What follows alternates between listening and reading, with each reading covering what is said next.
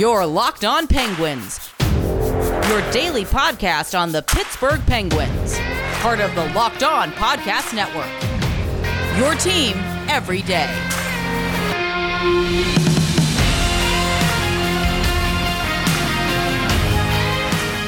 Hey everyone, welcome to this Monday afternoon episode of the Locked On Penguins podcast. I'm your host, Hunter Hodes. Remember to follow me on Twitter at Hunter Hodes. Follow the show's Twitter at LO underscore Penguins. No, I am not at the beach anymore. I am officially back home uh, where I live in Northern Virginia, so no one can hear the ocean uh, for a Monday episode like I did last Monday. But we do have a lot to touch on uh, for this episode of the podcast. A lot has happened around the league since the Lightning uh, won their back-to-back Stanley Cups. Um, I had an episode with Adam Denker on Friday. If you do not, if you did not listen to it, you can go check it out. That is the last episode um, that I posted. But um, there's been some moves around the league. You know, Pierre McGuire somehow got a job within an NHL team. I'm going to touch on that today. And, you know, of course, he had some really odd quotes to go with it because he's an odd person. And then we also had finally the Duncan Keith trade with the Edmonton Oilers and the Chicago Blackhawks. I'm probably going to make fun of the Oilers a bit like I always do. Um, but we'll also have some Penguins talk because I'm going to touch on a free agent target um, that I think they should go after, um, even though I've touched on that player a lot um, on the podcast these last couple weeks because, of course, you know, the Montreal Canadiens were in the Stanley Cup final. So that kind of gives it away. No, it is not Yoel Armia.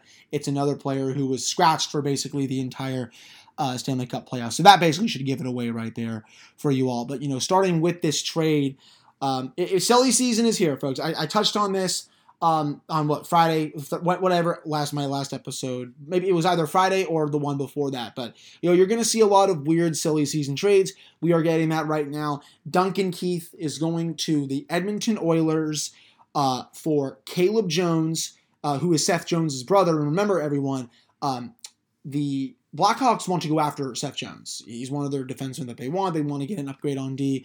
Caleb Jones is his brother. And with Seth Jones not really wanting to agree to a long term extension right now, I think that could be a big kicker to potentially him changing his mind. And they also get a third round pick in return, no salary retained. Um, this trade is hilarious in so many ways. If you look at uh, Jay Fresh's model, um, Keith ranks he's in the one per, one percentile in wins above replacement, even strength defense three percent, power play twenty percent, PK ability four percentile, and the finishing twenty nine percent. Um, his primary assists per 60, 37%. His goals per 60, 37%. This player is just washed now. I mean, it was a little bit better, maybe even a couple years ago, but it has sank so it has sank so badly. He's 38 years old. He gets five and a half million for the next two years. I really don't understand what the hell the Edmonton Oilers are doing here. And as I tweeted out, you know, Connor McDavid needs to just ask out already. I mean, this is just it, this is insanity, I think, from Ken Holland. You know, he really has one of the easiest jobs, I think, in the league. You're building around two of the top 10 best players in the game, one of them the best player in the world. You know, in case anyone has not listened to my podcast before, I do think Connor McDavid is the best player in the world, and rightfully so. You saw what he did this year. Um, and, you know, for some reason, Sean Simpson had this weird tweet. You know, I'm curious how people who have never worked in the industry can tell you who isn't and who isn't qualified to manage NHL teams. I mean, I guess we're just going to be gatekeeping here, but as Adam McGret says, if you can't build a competitive team around those two who I just mentioned, you are probably not qualified to run a hockey team. I mean, that, that's just that that's where it is. I mean, the Oilers had so many better options than going after Duncan Keith. And who knows, you know, maybe Keith has a renaissance kind of season. Very doubtful, but he could have. But, you know, th- this just screams like a Peter Chiarelli trade, in my opinion. It's a desperation move because they got swept by the Winnipeg Jets. So they're just going to go out and do something dire. So basically, a hashtag here come the Oilers kind of snafu. But, you know, Matt Dumba is available in Minnesota. Dougie Hamilton's not going back to Carolina. Seth Jones you can have, and, and he's better than Duncan Keith. I mean, I wouldn't give up a, a, a, lot of assets for him, but he's still a much better player than Duncan Keith. You have really good options out there, and you're deciding to go with Duncan Keith, who just is not good anymore. I mean, you're not even addressing your biggest need going into next season, which, you know, is more forward depth. I mean, they have McDavid and Draisaitl okay, Ryan Nugent Hopkins is not bad. It's actually, a pretty decent contract. Who else besides that do you have? Kailer Yamamoto? I mean, okay, he's not terrible, but who else that's is good in your top six? Zack Kassian. I mean, I'll also I will say this: I've seen some weird rumors these last couple days about a Zack Kassian for Tristan Jarry swap. I think that was basically brought up by Edmonton Oiler fans and not media. Um, let me just say this: I'm going to squash this real quick. That is not going to happen. I will legit eat a hat if Ron Hextall traded Tristan Jarry for Zack Kassian. That would probably be one of the stupidest trades um, in NHL history. I mean, I know Kassian, it, it, fits kind of what they're looking for. They want to get bigger, they want to get tougher. He's 6'3, 214 pounds, but he also had five points in 27 games this past year. Sure, he's had 15 goals each of the last couple seasons, but this is also a player who's 30 years old. You know what you're going to get with him at this point. In uh, 552 career games, he has 182 points. That's not even um, half a point per game. And if you just look at his also his underlying numbers, um, was only on the ice for 46.7% of the shot attempts um, when he was with the Oilers this year. Last year it was 48.8. He's never he hasn't been above 50% since 2014-15 when he was with the Canucks. Um, his overall with Edmonton in six years, his possession numbers are around 46.2%. He usually gets caved in each time he's on the ice. Um, I would not expect him to score even close to 15 goals with the Penguins. So I'm going to squash that right there. And also, it would make it, it kind of makes sense maybe to trade Jarry to Edmonton because they want to have a change in goal. But you know, to trade Jarry for Kassian, I mean, that's just a fireable offense right there. Um, that's just like I said, that is not going to happen. You know, but getting back to my original point about the Keith the Keith trade. I just, I just really don't understand the thought process from Ken Holland here. I mean, like I said, the guy's 38 years old. He signed for over five million per for the next two seasons. He's not been good since 2016, 2017, somewhere along those lines.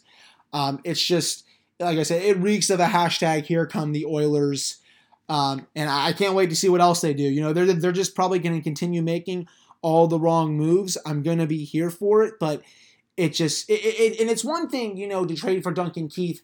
It's a whole other thing to trade a third round pick for him and not even get the Blackhawks to retain any salary on his contract. That makes no sense to me. And it just goes to show that a lot of these hockey general managers don't know what the hell they're doing. I mean, I've been saying this since day one on the podcast, everyone. You know, the, the 200 hockey men, they love helping each other out. You know, they they don't.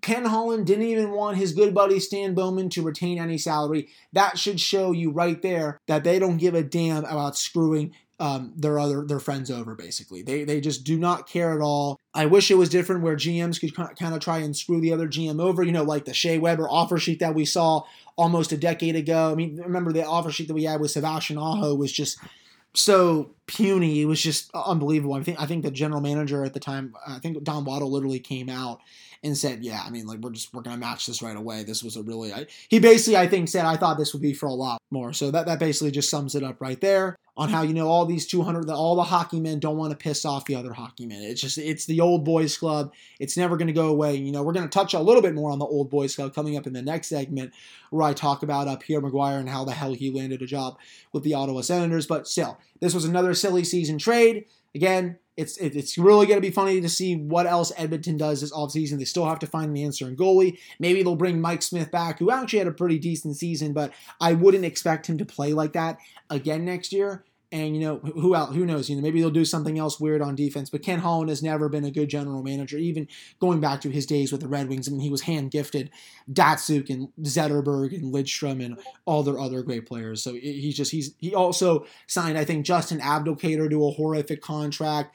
Darren Helm had a huge term contract. So he just he's just never really been good at his job, I don't think. But that sums up my thoughts on the Duncan Keith trade to the Edmonton Oilers. It's just like I said, it, uh, probably for the hundredth time, it is going to be really fascinating to see what else they do um, this offseason. Is you know I think we're getting close to Connor McDavid asking out at this point, but before we do get to the next segment, it's time to talk about Built Bar. In case you missed it, we did have that Built Grasshopper cookie. Um, it ended on July 9th. It's Built Bar's version of the classic thin mint cookie, all the flavor without all that sugar, 150 calories, 17 grams of protein, only 5 grams of sugar.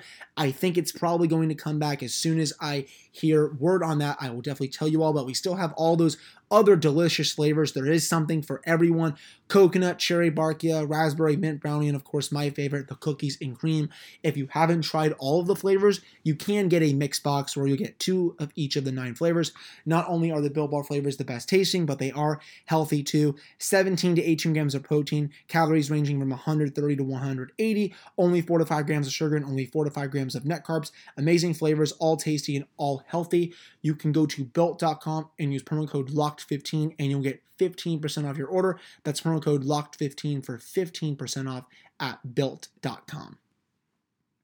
All right, welcome back to this episode of the Locked On Penguins podcast. I'm your host, Hunter Hodes. Remember to follow me on Twitter at Hunter Hodes. Follow the show's Twitter at LO underscore Penguins. So, um, uh, this this whole Pierre McGuire topic is probably going to be. Um, I, am not really sure how I'm going to frame it. I'm just really going to go into it as as I always do. Maybe maybe it'll be a bit of a rant about anti analytics. You know, I, I'm just I'm gonna honestly, let's just let's just go see where the wind goes with this. So, in case anyone was living under a rock, um, you know, personally, I woke up to the greatest news of all time this morning, probably around eight o'clock, getting ready for work stuff, where I see the news from Bruce Garrioch of the uh, Ottawa Sun that the Senators are going to be reportedly hiring Pierre McGuire for Vice President of Player Development. It was later confirmed, I think, about 10 minutes later from the team.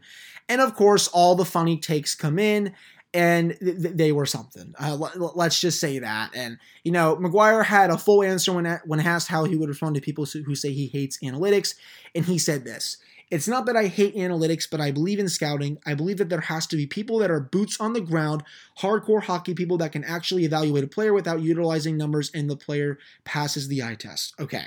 I'm going to stop Pierre right there, or I'm going to stop just reading that answer right there, excuse me. There is nothing wrong with having boots on the ground, scouting people, you know, the hardcore hockey people, as he likes to say it, that can evaluate a player without utilizing numbers. There's nothing wrong with that. But in in 2021 with the modern game and where this game is going if you are not using some form of underlying numbers or analytics when you analyze the game of hockey, you are a dinosaur and you are falling behind. I don't know how much more clear I can be with that. And I think Pierre just doesn't understand the numbers. You know, he talks about how much he hates it. And, you know, well, he says he doesn't hate it. But I think the biggest thing, you know, especially when he's embarrassed himself on TV, is that he just doesn't understand them. I think that's what really throws him off.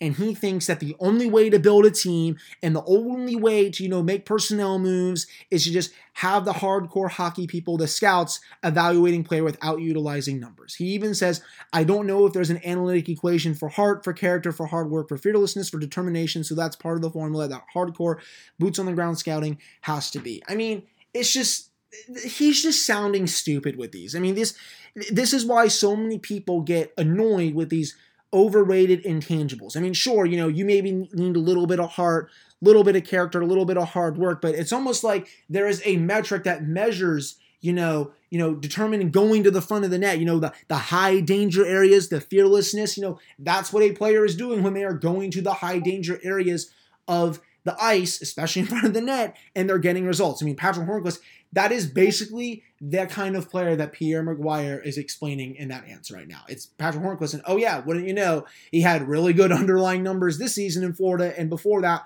with Pittsburgh. You know, the same was probably true with Brendan Gallagher. He's fearless, he's determined, he works hard, he's like the heartbeat of Montreal, has a lot of heart, and oh yeah, he can also go to the front of the net to the high danger areas and get a lot of goals. So and oh yeah, you can measure that stat by looking at, you know, high danger chances for, high danger chances against. I mean, I just don't think he understands that. He says, I don't hate analytics. I think it's a tool that can be utilized in any kind of evaluation, but I'm a big believer in boots on the ground scouting. But it's just, it's an unwillingness, I think, to adapt to where the modern game is going. I mean, I, I, think that's really the biggest thing here. And as Greg Wyshynski says, you know, he, he 100% considers heart to be related to players who go into the tough areas of the ice. You know, where areas where there's a high amount of danger, you know, only if we could quantify that. Yeah. Hint, hint, like I just said, with high danger uh, chances. And even Jay Fresh says, who, you know, if you're not subscribed to his stuff on EPR, uh, EP Rinkside, excuse me. Um, he just he does outstanding work. He even says there's nothing wrong with scouting. Nobody thinks there shouldn't be scouts, but drafting a player with five points in 70 70 games because he showed fearlessness or whatever is, I think, the issue people have with overvaluing intangibles. And he's 100% right. You don't just draft someone with you know really shitty stats just because they show heart, they show character, they show this other stuff, blah blah blah blah blah. I mean, you actually have to produce, and you have to look at the numbers as well in order to be drafted. And I just don't think Pierre McGuire is going to do that in his spot with Ottawa, excuse me. And, you know, and and and again, you know, even as someone else on Twitter said, you know, that that would be a an okay answer had Pierre not spent the last several years yelling, you know, where that analytic equation for that is every time he saw something that he liked and then just blamed people using analytics or something like that. It just it really doesn't make sense to me. And then he also mentioned that he was offered an NHL position. The contract offer was only for two years. At the time, there was seven years remaining on his NBC deal. In case anyone was not aware of that, yes, he confirmed that he was offered the GM job for the Pittsburgh Penguins by Lemieux and Burkle and Morehouse. He declined it because it was only a two-year offer. Remember, everyone, Ray Shero was fired in 2014, right after the Penguins with that 3-1 series lead to the New York Rangers.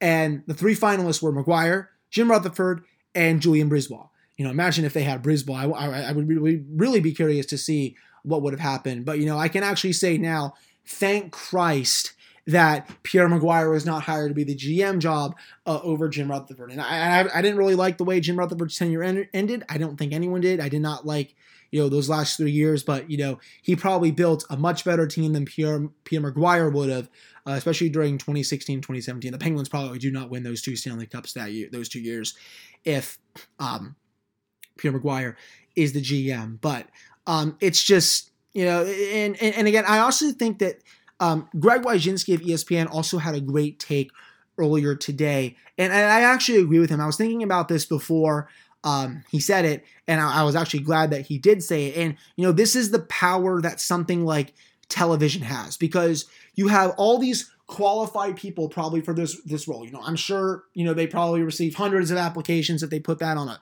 job site or Glassdoor, you know, something else. But again, this is the power that TV has, and the fact that you know all these other people qualified, but they're not getting it because someone can basically just scream inside the glass and talk about you know where this player was from and, and, and where he played his junior hockey and, and, and blah blah blah blah blah.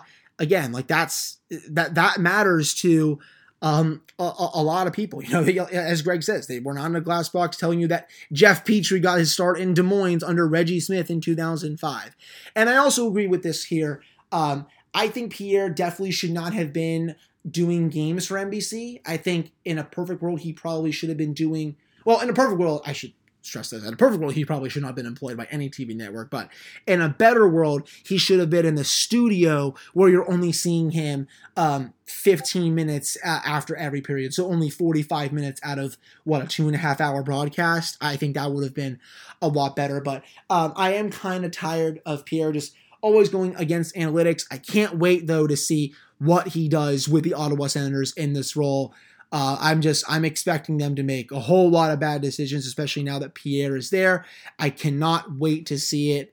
Um, it, it's probably going to be something I won't even be able to explain in words. So, uh, thank you to Pierre McGuire for really just making my Monday morning or my start to my day um, just a whole lot better than I thought it would be. Or I really should thank the Ottawa Senators. I don't know why I'm thanking Pierre McGuire, but um, I did want to go over some of those quotes and touch on, you know, how like I said, if you're not using analytics to make decisions when it comes to player personnel, drafting, etc., etc., you're just you're being left in the mud. This this is where the modern NHL game is going.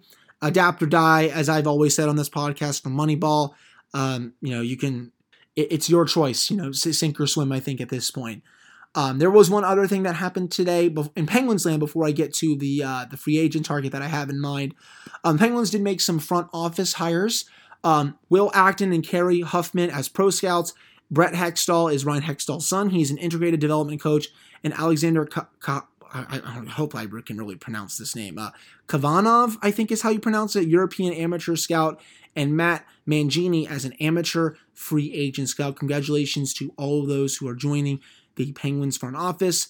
Um, definitely aware that Ron just brings his son over for a job. I, I, I don't know if someone else could have been a better fit for that, but I also we are probably still waiting to find out who is going to uh, take Sam Ventura's place um, after he left for the Buffalo Sabres. But I wanted to point out those hires for y'all, and in case anyone did not know uh, where some of these people worked. If I can just find this real quickly, uh, Kerry Huffman was the former uh, Phantoms assistant coach in Lehigh Valley for the Flyers AHL team. Um, and also Brett Hextall, he was remained in Philadelphia as a player development coach even after Hextall, um, his dad, of course, was fired out of Philadelphia. So did want to touch on that. There was a little bit of a Philly connection there for a couple of those hires. But okay, before we do get to our free agent target to end this episode, it's time to talk about BetOnline, the fastest and easiest way to bet on all your sports action. Baseball season is in full swing. You can track all the action at BetOnline. Before the next pitch, head over to BetOnline on your laptop or mobile device and check, check out all the great sporting news, sign up bonuses, and contest information. You can head to the website or use your phone to sign up today and receive a 50% off welcome bonus on your first deposit. That's BetOnline, your online sportsbook experts, with the promo code Locked On. All right, welcome back to this episode of the Locked On Penguins podcast. I'm your host, Hunter Hodes. Remember to follow me on Twitter at Hunter Hodes. Follow the show's Twitter at LO underscore Penguins. So let's get into it. Here's a free agent target that I think this team should go after. I basically gave it away with how I was talking about him with Montreal. Yes, everyone, the Pittsburgh Penguins should make a run at Tomas Tatar. I've been thinking about it, you know, ever since I kind of finished up my vacation. It makes all the sense in the world, I think, for this team. I mean, you look at his even strength offense for this season, plus 0.42 expected goals for per 60.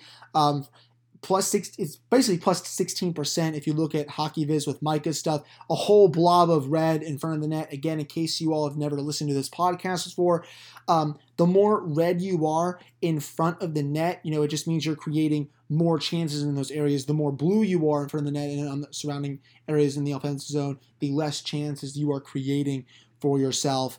Um, if you look at just his 2020 2021 isolated impact again, plus 16.5% expected goals for. Last season was plus 16.6. Even defensively, he was better this year at minus 3.9% expected goals for. Um, he was just, he was so good for Montreal. And it honestly is just, it was a crime that he was not in the lineup basically at all um, for the Stanley Cup playoffs. I just need to go find his numbers here um, for just, just his full underlying numbers. Excuse me, just for um, the, the regular season. Let me just find this here real quick. Okay. So if you go to natural stat trick, you go look at 5v5. He was on the ice for nearly 60% of the shot attempts. Um, as for goals for, goals against, 53.7% of the actual goals for. Um, the expected goals, 58.8%. Last year it was 60.2. 59.9% of the scoring chances for, 59.2% of the high danger chances for, 131 for, 90 against, and then for high da- actual high danger goals for, 17 goals for, 14 goals against. I mean, he was just a menace this year for the Canadiens. If you just look at his counting stats real quick, um, let me just load those up here for you all. He had another real, really good season.